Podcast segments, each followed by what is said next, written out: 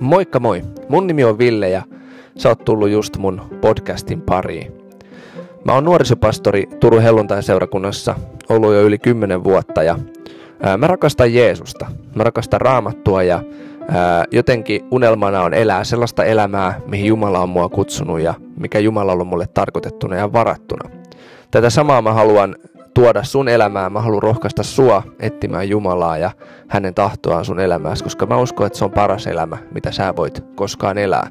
Sen takia mä oon perustanut tämän podcastin ja mä oon iloinen siitä, että sä oot mukana. Ää, näissä jaksoissa me puhutaan evankeliumeista, vähän niiden syntyhistoriasta, minkälaisia dokumentteja evankeliumit on ja mitä eroavaisuuksia niistä mahdollisesti löytyy ja Tämä ensimmäinen jakso niin on tämmöinen johdantotyyppinen. Sitten seuraavissa jaksoissa paneudutaan tarkemmin siihen, että mitä eri evankeliumit sitten tarkalleen ottaa meille Jeesuksesta kertoo. Tervetuloa kuulolle.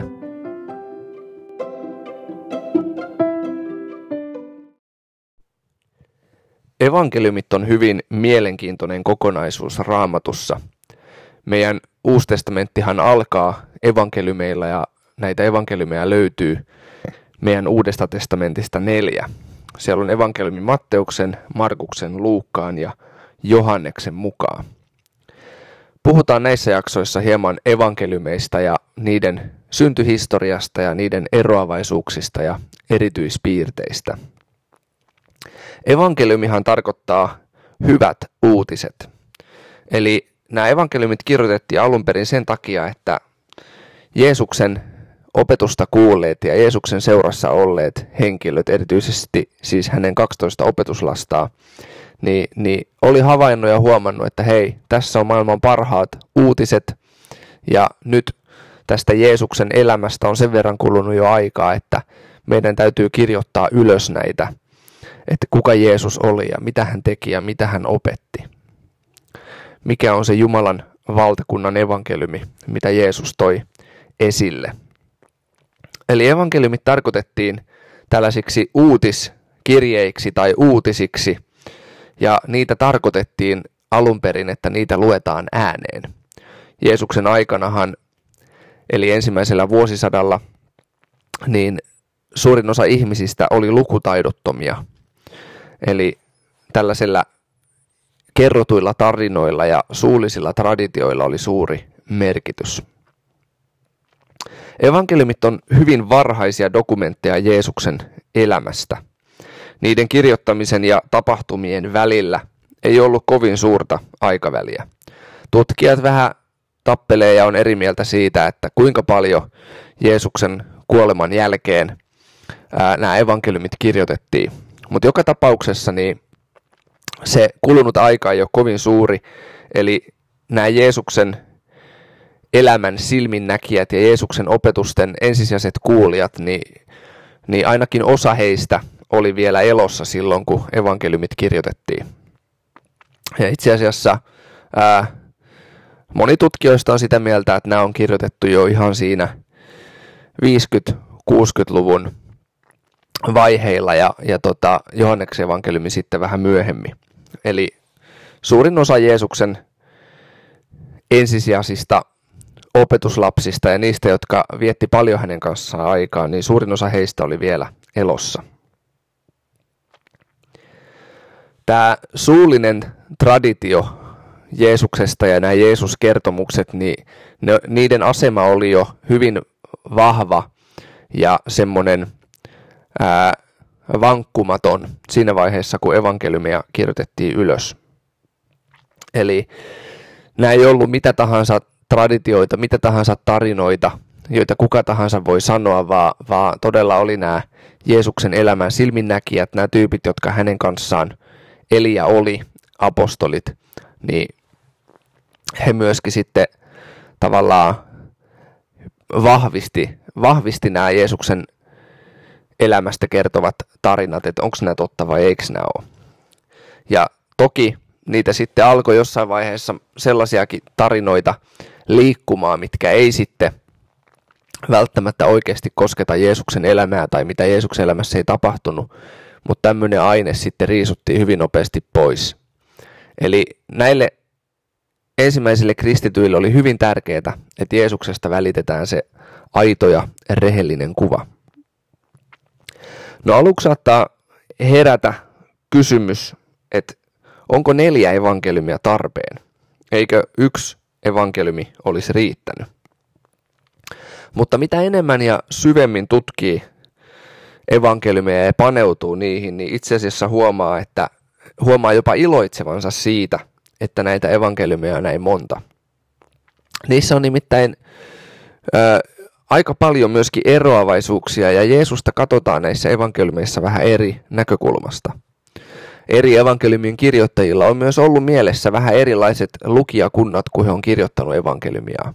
Joku on voinut suunnata evankeliumia enemmän juutalaisille ja joku enemmän pakanoille. Ja niin edelleen. Eli näiden neljän eri evankeliumin kautta pääsee hyvin kiinni Jeesuksen elämään ja pääsee Jeesusta seuraamaan useasta eri näkökulmasta. Samahan me tehdään esimerkiksi, jos me myydään vaikka meidän omaa autoa netissä, niin, niin kyllä siitä autosta otetaan useampia kuvia kuin yksi kuva. Että ostajalle muodostuu semmoinen selkeä näkemys, että minkälainen auto on kyseessä. No Jeesus on paljon enemmän ja paljon ihmeellisempää ja paljon jotenkin jos Jeesuksen elämää Jeesusta haluaa tutkia ja seurata, niin, niin paljon enemmän siihen aikaa menee kuin jonkun auton tarkastamiseen. Eli, eli on hyvä, että hänestä on kirjoitettu näinkin paljon. Ää, on myös raamatun lukijoita, meitä on hyvin monenlaisia erilaisia persoonia. Ja meitä erilaisia persoonia puhuttelee vähän erilaiset tekstit ja erilaiset yksityiskohdat kiinnostaa meitä. Siinäkin mielessä on hyvä, että on, on eri tyypit kirjoittanut vähän erilaisia evankeliumeja niin, että yhä useampi ihminen voi sitten samaistua Jeesukseen ja, ja oppia jotain hänestä. Me ollaan myös erilaisista taustoista. Esimerkiksi ensimmäisellä vuosisadalla ensimmäiset kristityt, niin ne oli lähinnä kahdesta taustasta. Tai ei ole oikeastaan mitään muuta vaihtoehtoa kuin joko olla juutalainen tai sitten olla pakana, eli ei juutalainen. Ja tietysti pakanat sitten pitää sisällään jo useampiakin eri kansoja, eli siellä voi olla, olla tota, samarialaisia, siellä voi olla ää, kreikkalaisia, voi olla roomalaisia, ää, taustana voi olla, että on orja tai, tai ei ole orja ja niin edelleen. Eli meitä on hyvin monenlaisia, ketkä raamattua lukee, ja siinäkin mielessä on hienoa, että on sitten eri evankeliumia, missä otetaan huomioon vähän erilainen kohderyhmä.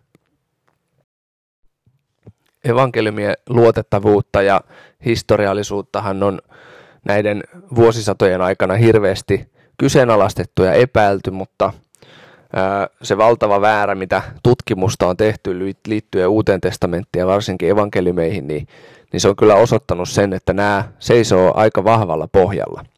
Mä en tässä podcastissa nyt käsittele tätä aihetta sen enemmän, koska haluan päästä tuohon evankeliumin sanomaan ja sisältöön kiinni, mutta tästä aiheesta on kyllä olemassa hyvin paljon kirjallisuutta. Eli Jeesuksen elämä ja opetukset, ne, niitä ylläpidettiin tällaisen suullisen tradition kautta. Ja oli siis lukuisia ihmisiä, ei pelkästään opetuslapset, vaan ihan älytön määrä. Paavali sanoi, että pelkästään Jeesuksen persoonan niin kuin näki hänen ylösnoustuaan niin yli 500 ihmistä samalla kertaa. Eli, eli Jeesuksen elämää näki ja seurasi ja hänen opetuksiaan kuuli hyvin suuri joukko ihmisiä. Ja nämä, nämä asiat sitten välitettiin eteenpäin. Apostolien teoissa jo vähän kerrotaan siitä, kun apostolit kertoo eteenpäin sitä, mitä Jeesus on heille kertonut ja kuka Jeesus oli ja mitä hän teki ja mitä hän opetti.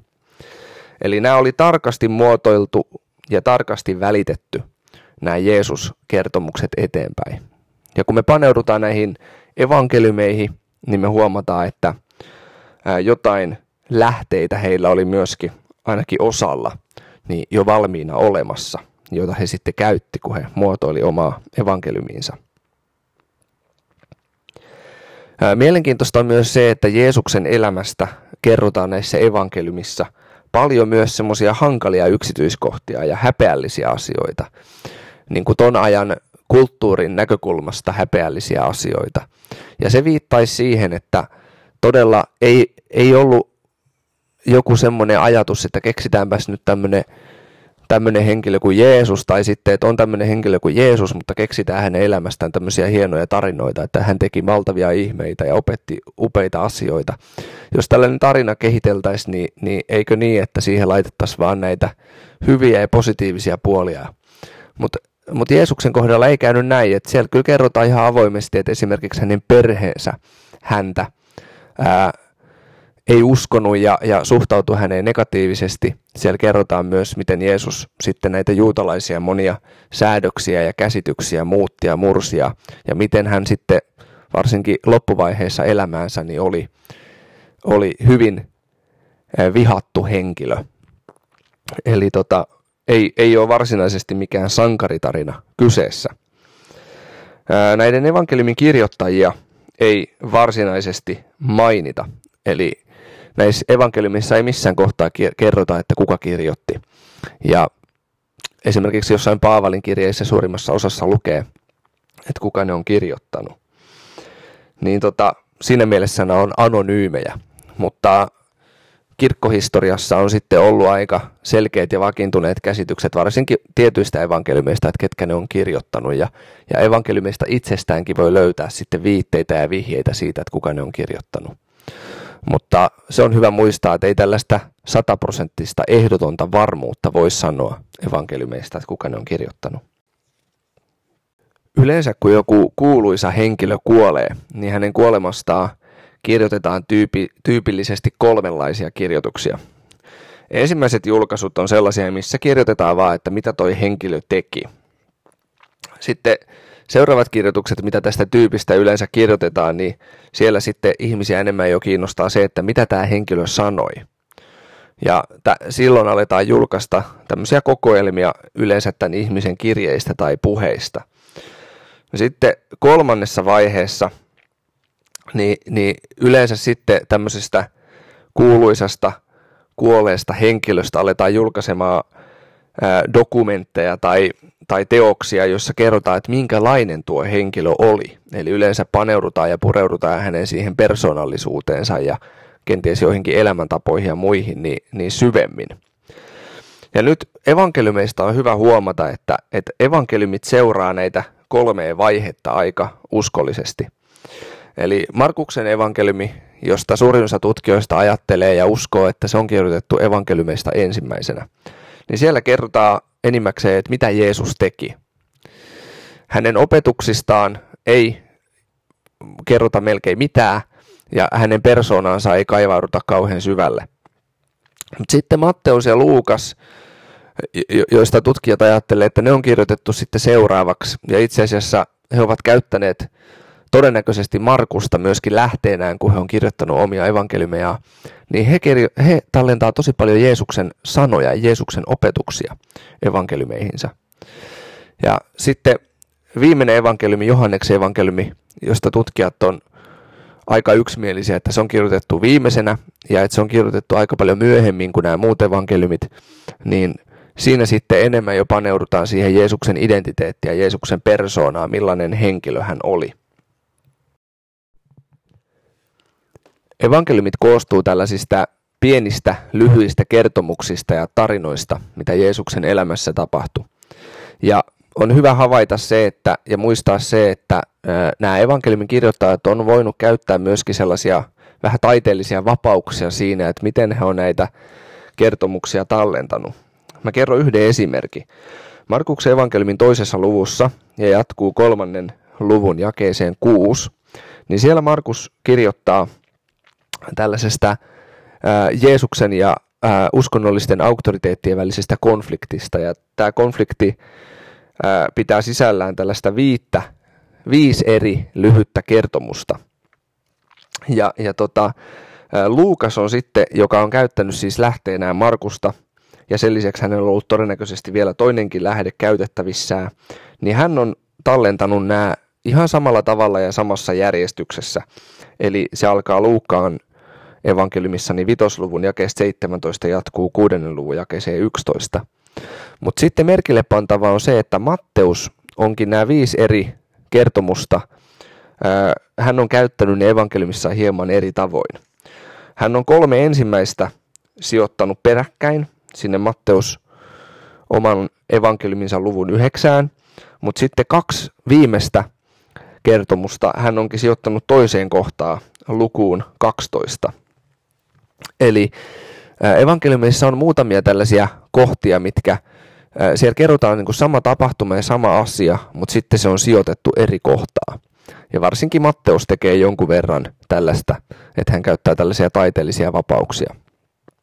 Eli hän on enemmän halunnut teemoittaa sitä omaa evankeliumia kuin, kuin tota noin, niin, ja tavallaan synnyttää sellaista tarinaa, mikä kasvaa ja muuttuu ja etenee sen sijaan, että hän kronologisesti koko ajan kertoisi ihan niin kuin tarkasti aikajärjestyksessä, että mitä Jeesuksen elämässä tapahtui. Sitten täytyy myös sanoa muutama sano evankeliumien eroista. Evankeliumeissahan on jonkun verran eroavaisuuksia. Ää, siis sen lisäksi, että niissä on lukuisia yhtäläisyyksiä, niin niissä on myös jonkun verran eroavaisuuksia. Ja jossain tapauksissa nämä eroavaisuudet kertomuksessa tai opetuksessa, niin ne voi juontua vaan yksinkertaisesti siitä, että ne on kaksi eri tapahtumaa tai kolmekin eri tapahtumaa. Onhan ihan selvää, että kun Jeesus opetti paljon ja hän opetti paljon samoja asioita, niin hän opetti varmasti samoja asioita monta kertaa. Ja hän paransi sairaita ihan älyttömästi, niin on, on hyvin selvää, että, että, että niitä tarinoita ja tapauksia on sitten hyvin monta erilaista. Mutta sitten on myös niitä tilanteita, jolloin on kysymys yhdestä tapahtumasta ja sitten evankeliumeissa kerrotaan ne vähän eri tavoin. Joskus kysymys voi olla siitä, että toinen evankeliumin kirjoittaja täydentää toista. Et esimerkiksi Markus on saanut kertoa jostain tapauksesta, ja sitten Matteus, joka on myöskin käyttänyt lähteenä Markusta, niin on sitten halunnut tarkentaa vähän tarkemmin, että mistä on kyse. Otetaan yksi esimerkki. Markuksen evankelmissa kerrotaan, että Jeesus ratsastaa aasin varsalla 11 luvussa. No sitten Matteus kertookin, että siinä on aasin varsa ja emo. No tätä on sitten yritetty tulkita monin tavoin, mitä, mitä tässä niin kuin ajetaan takaa, mutta todennäköisin selitys on se, että Matteus vaan tiesi, että varsa ei kulje tuolla noin kaduilla ja kuilla ilman, että emo on mukana. Eli Matteus on sitten halunnut vähän selventää, että, että tota, Varsa on ollut emonsa kanssa. Mutta sitten joissain tapauksissa ei olekaan kyse siitä välttämättä, että yritetään täydentää, vaan että selkeästi kerrotaan ihan eri, eri tavalla asia. Ja tämä voi selittyä esimerkiksi sillä, että nämä Jeesuksen elämän silminnäkijät ja Jeesuksen opetusten kuulijat, niin nehän tietysti keskittyy vähän eri asioihin kuulemisessaan.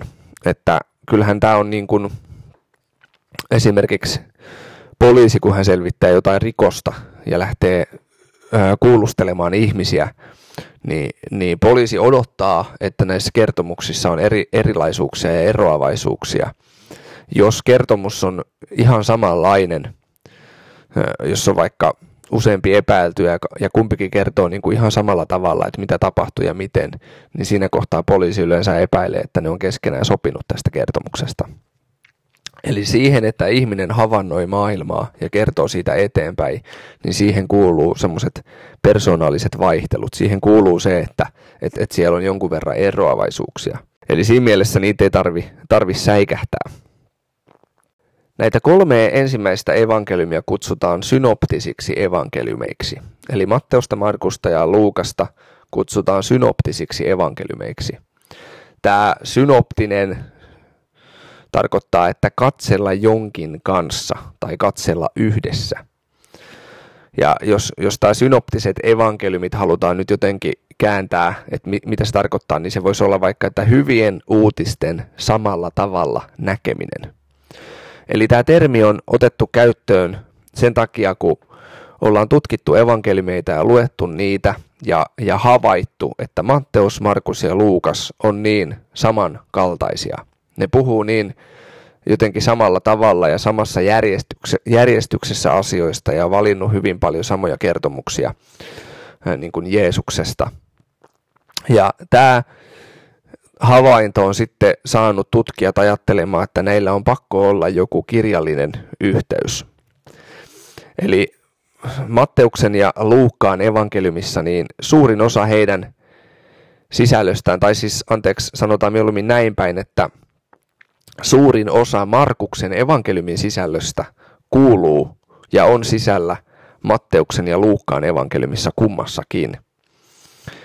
Eli tämän pohjalta on syntynyt tämmöinen lähdeteoria, että Markus olisi kirjoittanut evankeliuminsa ensin, ja sitten Matteus ja Luukas on kumpikin käyttänyt Markuksen evankeliumia lähteenään, kun hän on kirjoittanut omaa evankeliumia. Ja sitten ää, suuri, suuri osa tutkijoista on myös sitä mieltä, että Markuksen lisäksi niin kumpikin on käyttänyt sellaista lähdettä, joka on, tut, siitä käytetään tutkimuksessa tällaista nimeä kuin GU-lähde. Se tulee vaan saksan sanasta Guelle, mikä tarkoittaa lähdettä. Eli ää, Matteus ja Luukas olisi käyttänyt Markuksen evankeliumia, Gu-lähdettä ja sitten sen lisäksi kummallakin on sitten jotain omaa aineistoa, mitä ei löydy toinen toisiltaan. Eli kun Matteus ja Luukas on kirjoittanut evankeliumia, niin heillä on siellä sellaista settiä, mitkä vastaa keskenään toisiaan, mutta mitä ei kuitenkaan löydy Markuksesta. Niin sen takia on päädytty siihen ää, tulkintaa, että ne on mahdollisesti käyttänyt jotain yhteistä lähdettä. Mutta sitten kummallakin on myös sellaista settiä, mitä ei löydy toinen toisiltaan. Eli se tarkoittaa, että heillä on myös jotain omaa aineistoa, mitä he on sitten hyödyntänyt, kun he evankeliuminsa kirjoittanut. Eli tämä on se ajatus, mitä tällä hetkellä suuri osa tutkijoista ajattelee, että miten nämä synoptiset evankeliumit on syntynyt. Mutta tästähän ei tietenkään sataprosenttista ehdotonta varmuutta voi varmaan koskaan saada. Synoptisissa evankeliumeissa ää, mielenkiintoista on se, ja merkille pantavaa on se, että niissä keskitytään ensin kuvaamaan Jeesuksen toimintaa pohjoisessa, eli Galileassa. Ja sitten ne evankeliumit etenee, kaikki kolme evankeliumia etenee samalla tavalla ja johtuen just siitä, että Markus on ollut poh- todennäköisesti pohjana Matteuksella ja Luukkaalla. Niin sieltä Galileasta pohjoisesta Jeesus sitten matkustaa kohti etelää Jerusalemia. Ja nämä kertomukset, tämä koko evankeliumi, evankeliumit, nämä kaikki kolme, niin huipentuu sitten kohti sitä kärsimysviikkoa, jolloin Jeesus siellä Jerusalemissa sitten tuomitaan ja ristiinaulitaan. Mutta sitten kun luetaan Johanneksen evankeliumia, niin siellä on sitten paljon jotenkin tarkemmin kuvattu sitä Jeesuksen palvelutehtävää siinä mielessä, että siellä esimerkiksi Jeesus käy Jerusalemissa useammankin kerran. Että hän vähän väliä on siellä. Eli oikeasti se Jeesuksen elämä ei mennyt ihan niin, että hän on koko ajan siellä Galileassa pohjoisessa ja sitten siirtyy lopulta sinne etelään, vaan hän myöskin kävi siellä Jerusalemissa sitten aina vähän väliä juhlilla tai jotain muuta vastaavaa.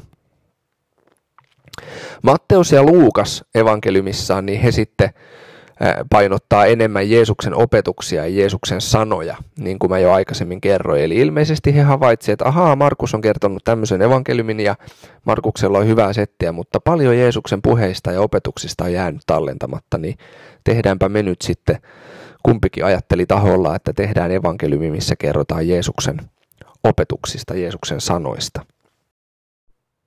Tähän loppuu vielä muutama sana näiden synoptisten evankeliumien syntyajankohdasta. Tästä tutkijat luonnollisesti on monenlaista mieltä, että koska nämä evankeliumit on kirjoitettu ja sellaista täyttä varmuutta ei asiasta voi saada. Se on kuitenkin aika selvää, että ensimmäisellä vuosisadalla nämä kirjoitettiin. Mutta mä itse kallistun tähän näkemykseen, mitä Matti Kankaaniemi kirjassaan Uusi testamentti kertoo, että mi- miten hän uskoo, että nämä evankeliumit on syntynyt. Ja mä luen tästä nyt suoraan hänen tekstiään, eli tämä on teologian tohtori Matti Kankaniemen kirjasta Evankeliumit niin sivulta 101. Markus kirjoitti evankeliuminsa 50-luvun lopussa tai 60-luvun alussa. Evankeliumin kopiot tulivat varsin nopeasti Luukkaan ja Matteuksen evankeliumien kirjoittajien käsiin. Nämä saivat evankeliumista sytykkeen kirjoittaa oman parannetun versionsa, ja he aloittivat kirjoittamistyönsä välittömästi. Tämä välitön reaktio selittää myös sen, miksi Matteus ja Luukas eivät tunne toistensa teoksia. Molempia on ilmeisesti motivoinut myös niin kutsutun GU-aineiston puuttuminen Markuksen evankeliumista. Onhan hieman omituista, että opettajana tunnetun Jeesuksen varsinaisia opetuksia on niin vähän tässä ensimmäisessä evankeliumissa. Evankeliumien kirjoittamiseen menee aikaa joitakin kuukausia tai vuosi, minkä jälkeen Luukas kirjoittaa vielä jatkoosan evankeliumeille, eli apostolien teot. Matteuksen teos valmistuu 60-luvulla, samoin mahdollisesti myös Luukkaan kaksoisteos. Ja lainaus päättyy. Eli tämmöinen näkemys on hyvin perusteltavissa sen aineiston ja tiedon valossa, mikä, mikä tällä hetkellä on.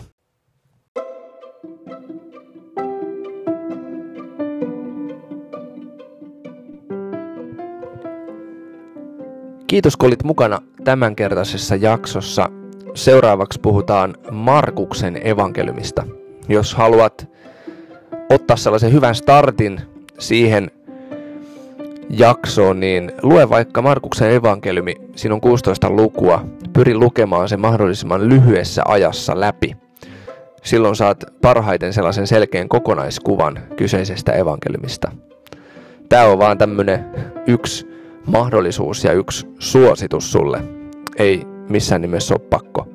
Hyvää päivänjatkoa sulle ja tervetuloa taas kuulolle.